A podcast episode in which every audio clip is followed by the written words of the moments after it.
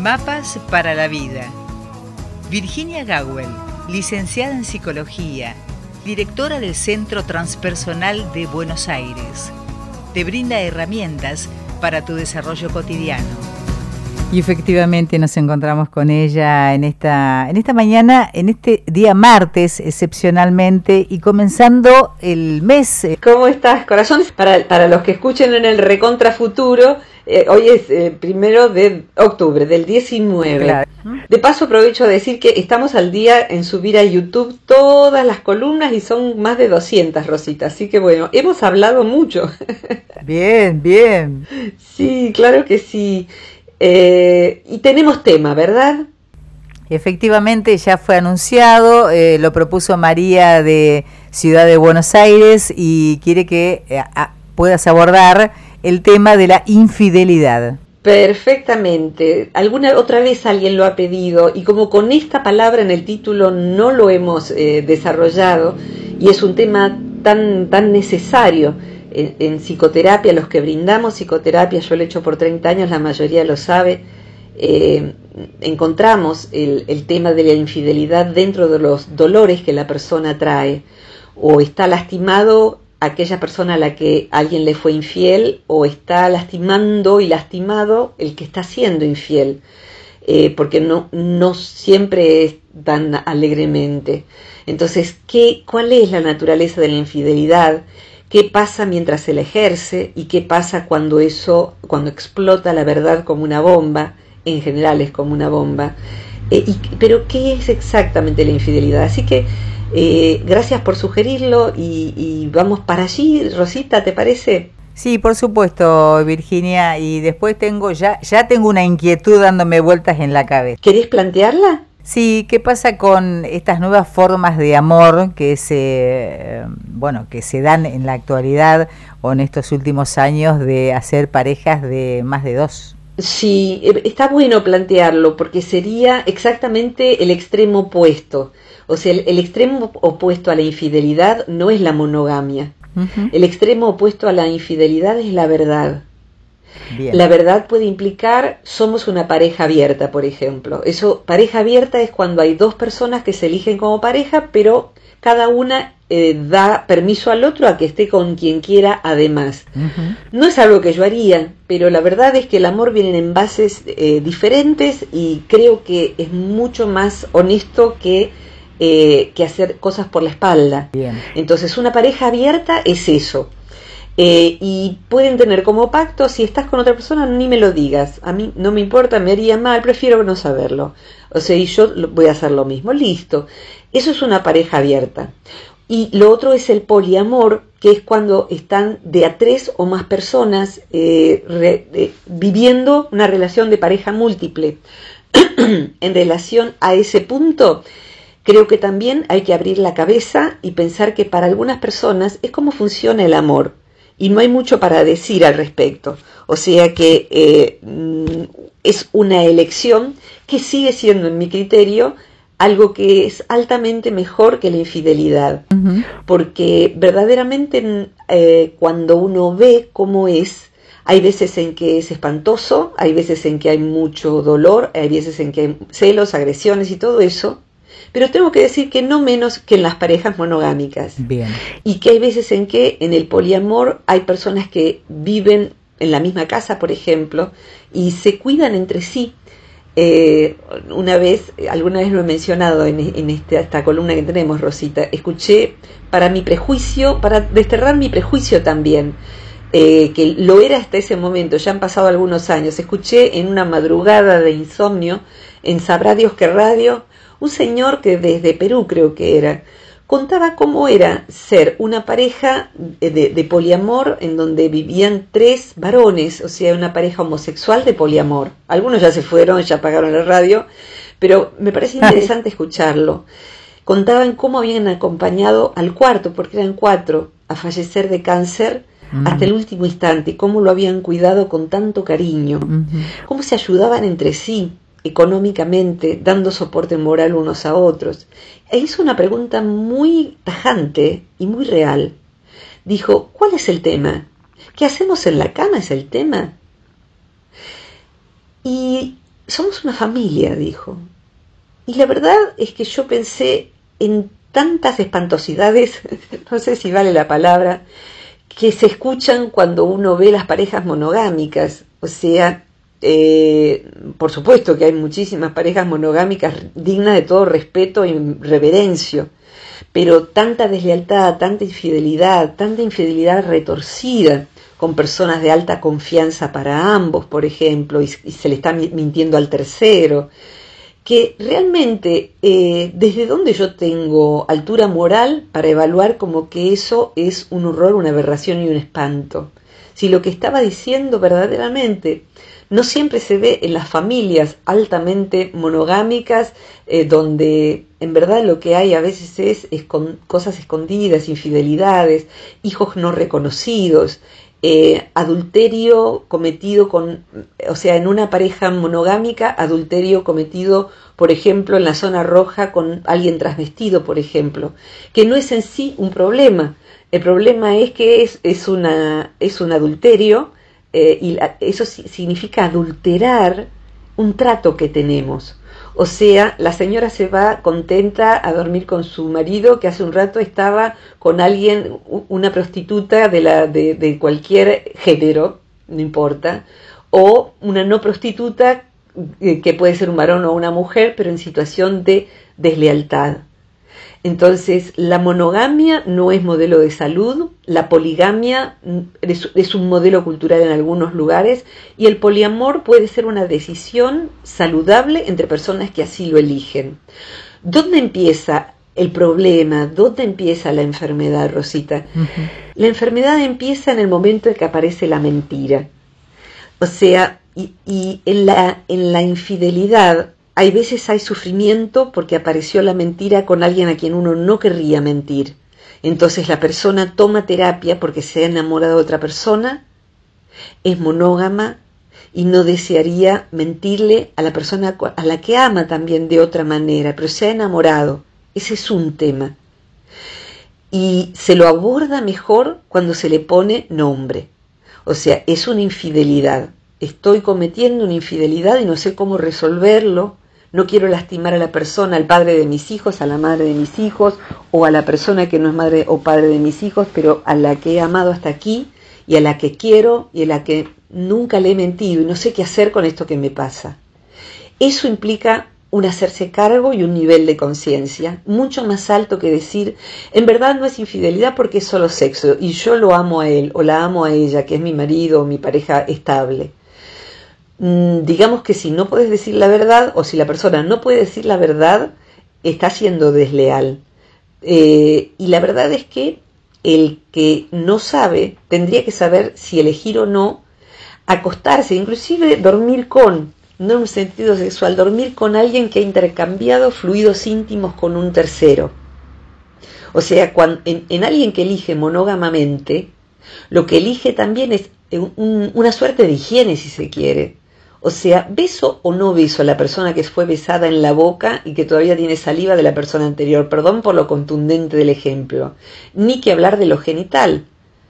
Hago contacto genital o no con quien intercambió fluidos genitales con otra persona. Eso es una elección que cuando uno ha hecho un trato con alguien y somos una pareja monógama, es altamente necesario. Yo tengo que tener la posibilidad de elegir si quiero o no quiero eso. Lo más probable es que no quiera.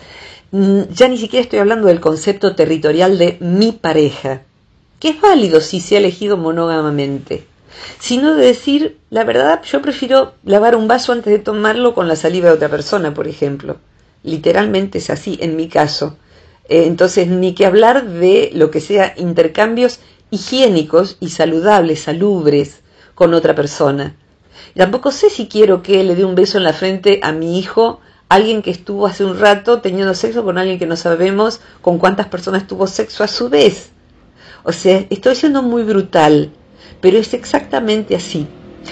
La infidelidad cuando acontece y la persona es una buena persona la que está mintiendo, estoy, hablando entonces de alguien que preferiría no hacer eso, pero que ha caído en una deslealtad.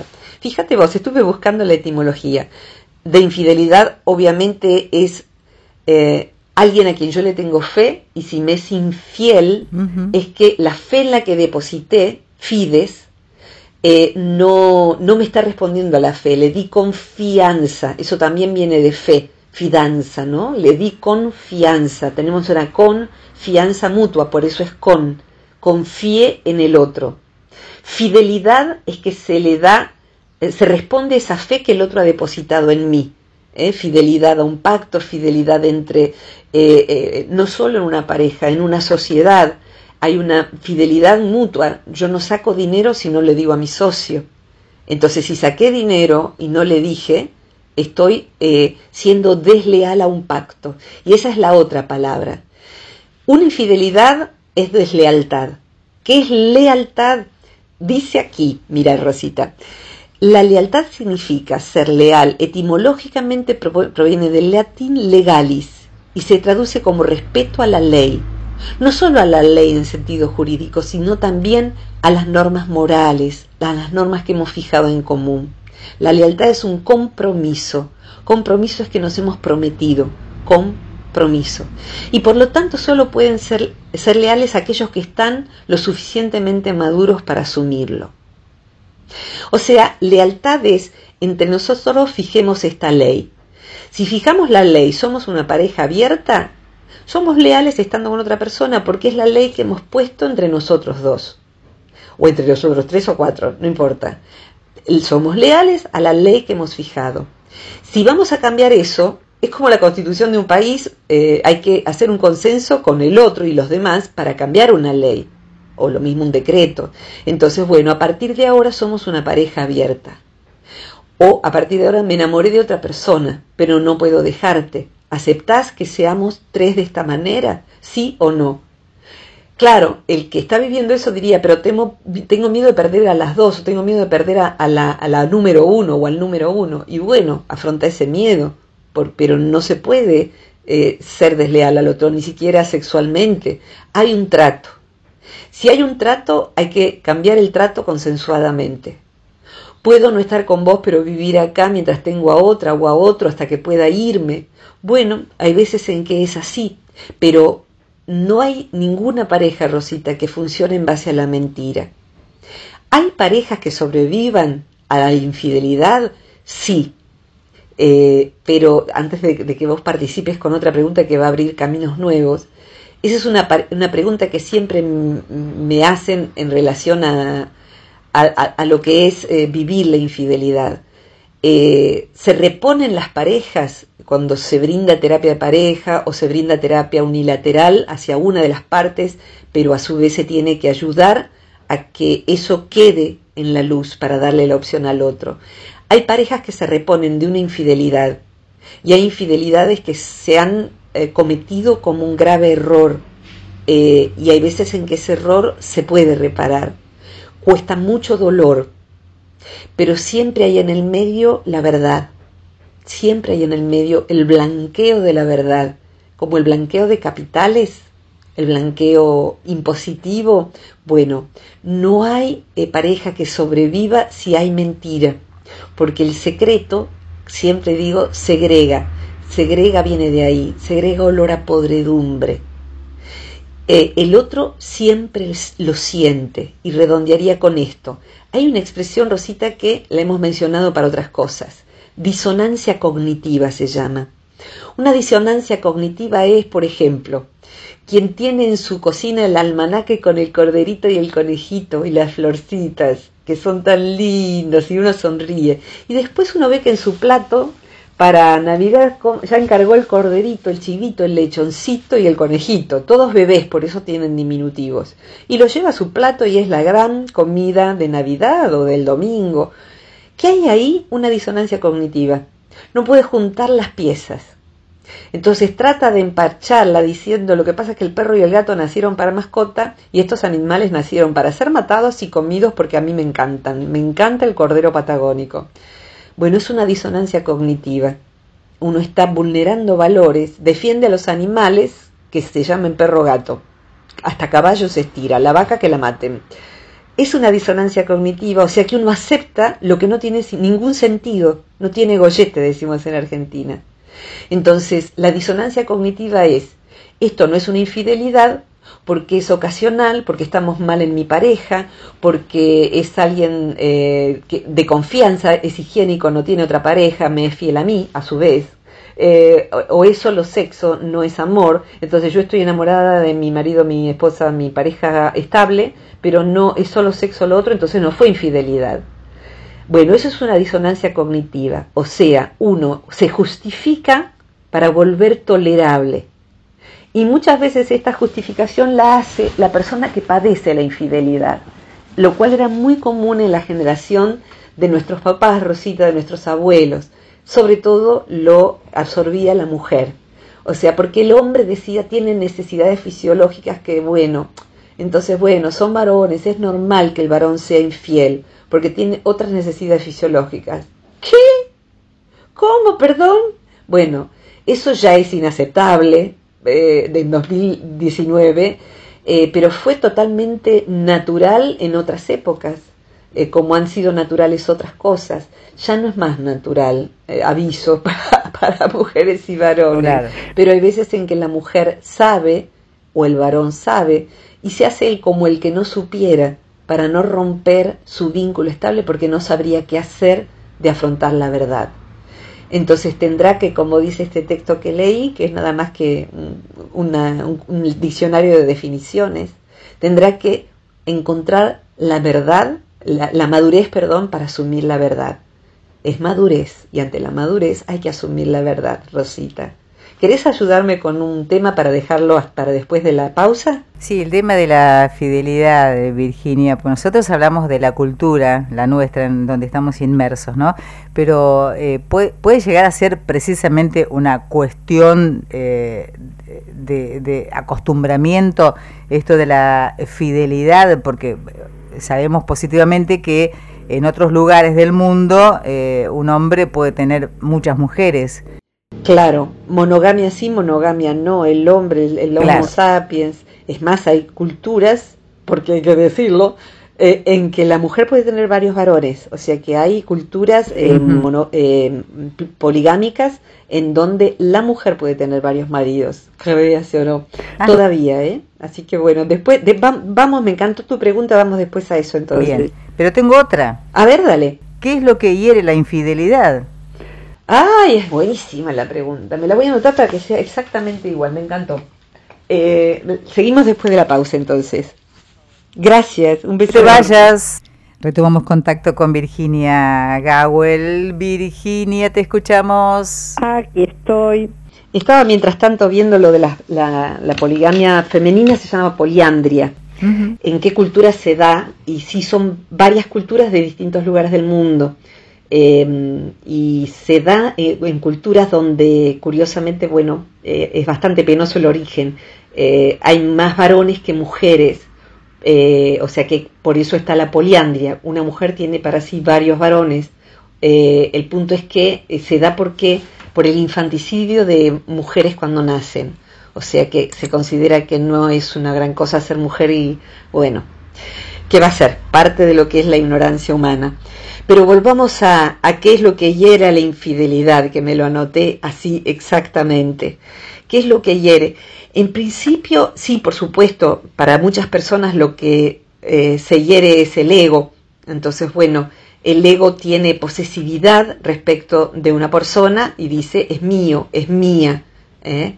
Eh, y a partir de ahí nacen dramas pasionales en donde lo que hay es eh, la, venganza de matar al otro por ser infiel. Hay un, espantoso poema gauchesco que se llama La estancia del mojón, ah, eh, que es un horror porque todavía se lo recita, entonces bueno, el hijo, el padre le está contando al hijo la anécdota de por qué es huérfano. Y bueno, resulta que un día volvió el gaucho y encontró a la mujer con otro hombre y los mató a los dos, están ahí enterrados en el fondo de la estancia. Ah, padre, cuánto honor, cuánta dignidad has tenido. Oh, my dog. Mm. Entonces, bueno, eh, a veces es el ego el que es herido, pero cuidado, no nos engañemos. Ni bien hiciste la pregunta, eh, primero rebotó en mi propia experiencia de haber sufrido infidelidad, eh, digamos infidelidad serial sería. Serial. Eh, no de, de, quien fue mi, mi marido inicial, que es una excelente persona, sino de otras experiencias de pareja, ni siquiera una sola vez ni con una sola persona. O sea que sé lo que duele. O sea que desde ahí nació mi respuesta y de pronto en el rato que, en que esperaba la pausa, en que atravesábamos la pausa, me acordé de tantas personas heridas, varones y mujeres que han hecho terapia conmigo. Y lo que se hiere es la inocencia. O sea, la inocencia, la palabra inocencia es una palabra que yo valoro muchísimo. La palabra inocencia significa no noxa. ¿Noxa qué es? Noxa es lo que enferma. Por eso, por ejemplo, los médicos son homeópatas, buscan la noxa, que es lo que enferma al paciente. Entonces, eh, ser inocente es alguien que no lastima.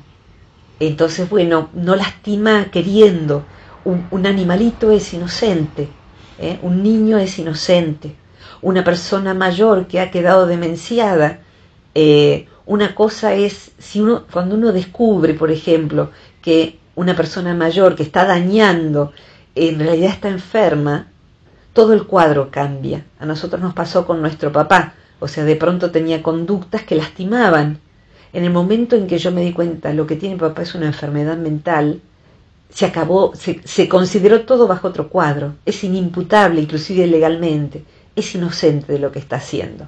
No es imputable, no se corrige retándolo, diciéndole lo que está haciendo, porque no tiene la capacidad cognitiva en sus cabales, no puede, pobre. Entonces, eh, la infidelidad hiere esa inocencia, mancha esa inocencia y hace algo muy duro que es que si, si eso es lo que sucedió, la persona inocente hay veces en que tarda mucho en repararse.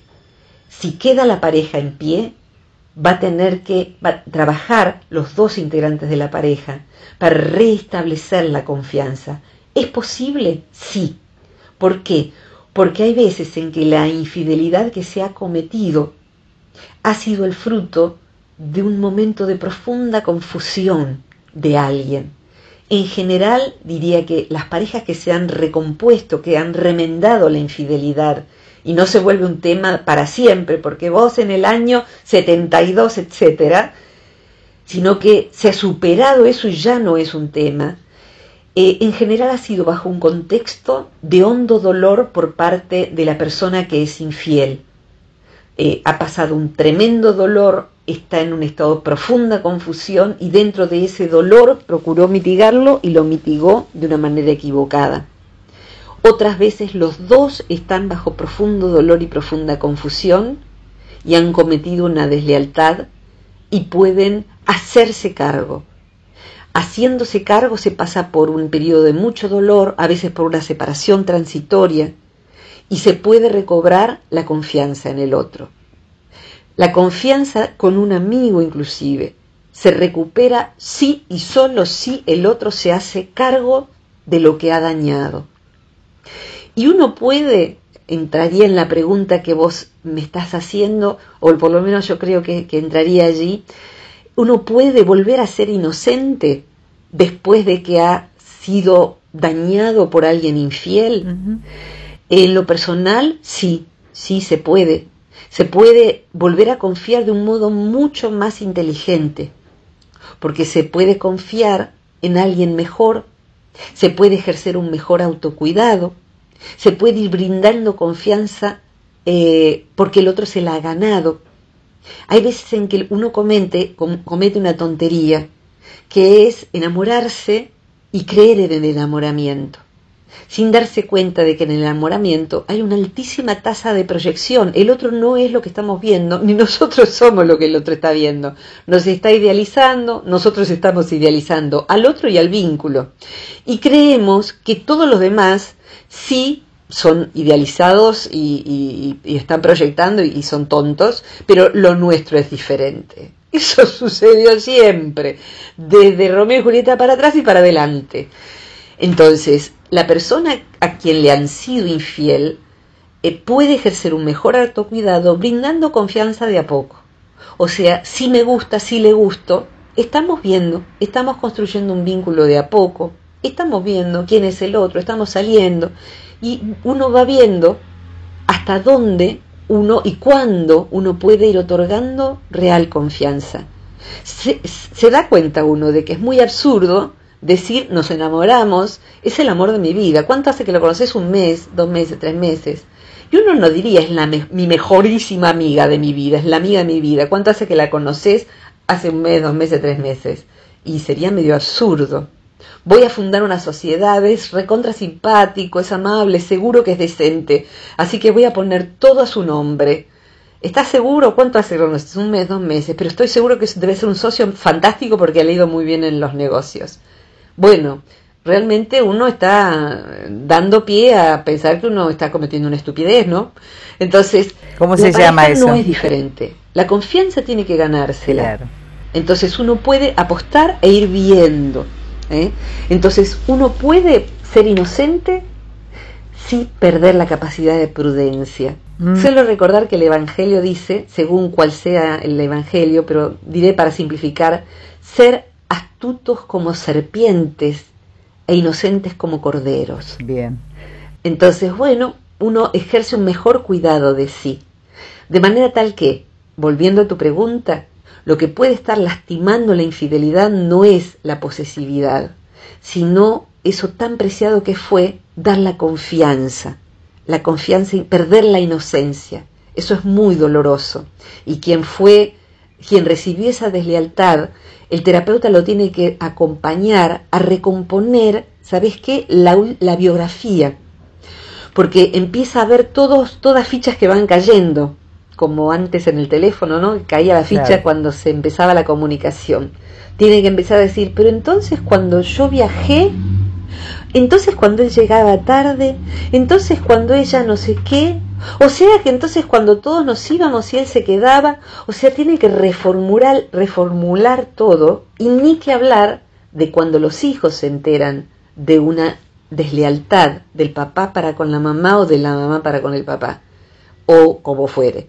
Eh, la, mamastra, como digo yo, o el papastro, la pareja de su mamá, la pareja de su papá, y saber por otra vía que eh, le es infiel es muy doloroso, muy complicado, mucho más que cuando un varón o una mujer se plantan y dicen me enamoré de otra persona. Así que esto más o menos, mi querida. Bien, me quedé pensando en, la inocencia. Sí. ¿Lo, podemos tomar como una cualidad? Es una cualidad preciosa. La inocencia es eh, necesario de ser cuidada y cultivada para poder llegar a tener una vida ética y espiritual. Por eso esto de ser astutos como serpientes e inocentes como corderos o como palomas se suele decir. La inocencia es la capacidad de no de vivir sin dañar. Y en verdad la inocencia más lograda es la de aquella persona que pudiendo dañar elige no hacerlo. Bien. Ese es el gran inocente. Un niño es inocente porque el gran daño no podría cometer con intención, ¿no es cierto? Entonces, eh, la persona inocente que elige no dañar, eh, no vengarse, eh, cuando hay infidelidad, hace poco ha vuelto a hacer noticia alguien que le, le cortó el pene a su pareja, no es la primera vez que sucede en la historia y cada tanto aparece alguien que le hierve el conejo como en la película Atracción Fatal o comete alguna venganza. La venganza nunca cura el dolor de la infidelidad, nunca, jamás, jamás. Eh, lo único que puede ayudar a la persona a quien le han sido infiel es recuperar su sentimiento de dignidad, de que el otro, esto de que, no, pero si sucedió 50 y 50, minga decimos en Argentina, no, no, si sucedió 50-50, no. O sea, si el otro fue infiel y es porque nuestra pareja no funcionaba bien, ok, nos sentamos juntos y decimos, bueno, nuestra pareja no está funcionando bien, hagamos terapia o formulemos una pareja abierta o separémonos por un tiempo. No es, eh, bueno, yo fui infiel porque ella hace mucho que no me dice cosas o porque él hace mucho que no me presta atención. Bueno, eso se mira bajo otra perspectiva, no rompiendo la ley que dice somos leales el uno al otro. Entonces, eh, eso no justifica la infidelidad. Eh, y la inocencia se puede recuperar, sí, pero nunca por vía de venganza, sino por vía de dignidad, de poder decir, me separo, desearía romperlo a pedacitos. Yo lo he sentido. Cada vez que estrangula, perdón, cada vez que retorcía el trapo de piso me, imaginaba estrangulando al fulano. Es así, Rosita, ¿eh? el fulano es el otro, ¿no? sí, sí, sí. Eh, uno puede desear con una parte de sí las peores maldiciones al otro, que le vaya horrible y sentir que uno le haría esto, le haría lo otro y lo demás allá. Y elegir no hacerlo. Eso nos da un lugar de dignidad y poder recuperar la inocencia y la paz mental y la paz espiritual solo se logra sin la venganza. La venganza nunca es una buena elección, jamás. Ojo por ojo, diente por diente, Gandhi decía, ojo por ojo, y así el mundo va quedando tuerto. Sí, sí, es verdad, es verdad. O ciego, no me acuerdo, de una cosa, de una manera o de la otra, es el fin, o sea que no es buen negocio para la vida interna de uno. Para nada. Rosita. Virginia, me, encantó eh, tenerte hoy en, la columna como, como es habitual, ¿no es cierto?, todas las semanas. Esperemos que vayamos encauzando nuestro espacio de los días lunes por ahora. Sí, sí, sí, eh, van pasando la vida, ¿vio? En general, la regla es que estamos los lunes y a veces sucede que no se puede por distintas razones. Claro, y bueno, siempre razones de fuerza mayor. Totalmente. Les cuento también, Rosita, que eh, para cuando sea que escuchen, pero particularmente ahora octubre de 2019, una vez al año damos un, curso gratuito online, muy fácil de acceder porque se hace vía Facebook. Todo el equipo del Centro Transpersonal de Buenos Aires, todos los profesionales, brindamos durante 28 días lo que llamamos el programa de autocuidado consciente, que abarca desde la alimentación a cuidar nuestro tiempo, a cuidar nuestro corazón eh, invisible, a cuidarnos nosotros de nosotros mismos y a nosotros mismos. Así que quienes quieran participar ingresan a la web del Centro Transpersonal de Buenos Aires, lo googlean eh, y van a encontrar allí cómo inscribirse. Y si es fuera de fecha que escuchan este, este audio, pueden mandar un mail igual al centro transpersonal, si lo escuchan el año que viene o cuando sea, así se enteran de cuándo se hace el próximo. Pero es algo muy útil para cualquier persona de cualquier edad con que sepa los rudimentos de lo que es eh, aprender a usar Internet. Así que bueno, serán bienvenidos. Muchas gracias, Virginia. A vos, Rosita, gracias, Andreita, gracias, Mario Luis Gawel, nuestro eh, editor de sonido, que siempre pone todo el corazón para que salga lo mejor posible. Y bueno, gracias a nuestros escuchantes que dan sentido a la tarea de cada vez. Será hasta la próxima, que tengas una excelente te semana. Quiero, te abrazo, Rosita. Hasta la próxima. Gracias. De esta forma entonces eh, charlábamos hoy con Virginia Gawel, licenciada en psicología, directora del Centro Transpersonal de Buenos Aires, acerca de un tema que fue eh, propuesto por María de Ciudad de Buenos Aires y que se habló de la infidelidad. Y para quienes quieran proponer temas, André. Lo pueden hacer al más 549 2323 526497.